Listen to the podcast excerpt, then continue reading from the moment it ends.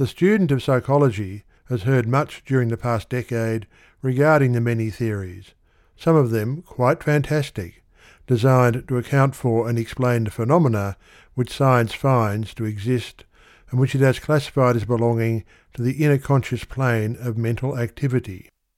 Some of the theories advanced to account for the known facts and observed phenomena have attracted to their support many followers, the respective schools holding animated and sometimes fierce contest regarding the validity and superior qualities of their respective schools and their founders.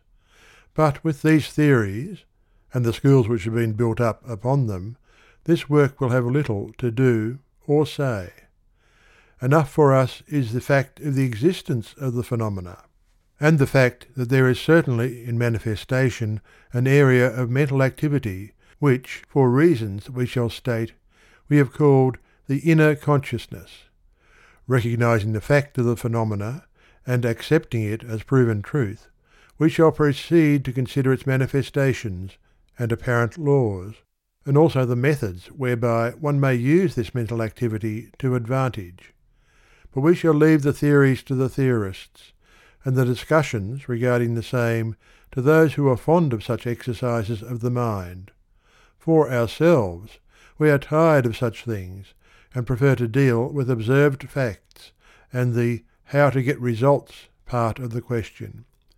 We are apt to regard as a truth the observation of the writer who said, Theories are but mighty soap bubbles with which the grown up children of science amuse themselves.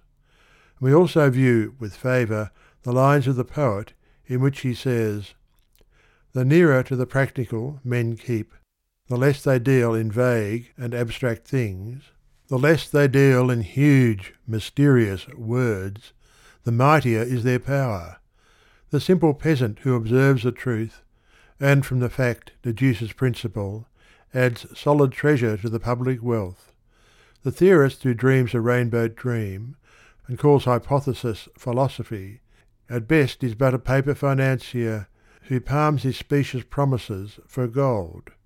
Facts are the basis of philosophy, philosophy the harmony of facts, seen in their right relation. As a matter of fact, in order to account for the phenomena of the inner consciousness, it is not necessary to believe in, or assume, the hypothesis of any kind of a dual mind at all. One mind may contain within itself sufficient to account for the facts without postulating a two mind theory. One mind may contain within itself two, or many more than two, planes or fields of activity or consciousness, upon which and in which the varied mental phenomena may be manifested.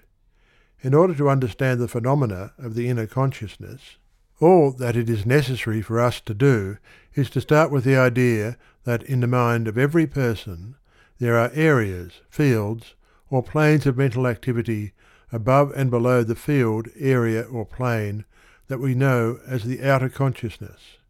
In other words, to assume 1.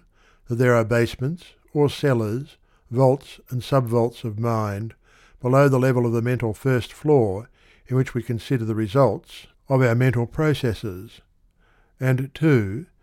Is this true that also there are several mental stories above, as well as below, the one on which we do our considering. And it is with these several stories of mind, these planes or areas of mental activity, that we shall now have to do in this work. As we have seen from the authorities quoted, the fields or areas of mind, outside of the circle of the outer consciousness, are many and varied.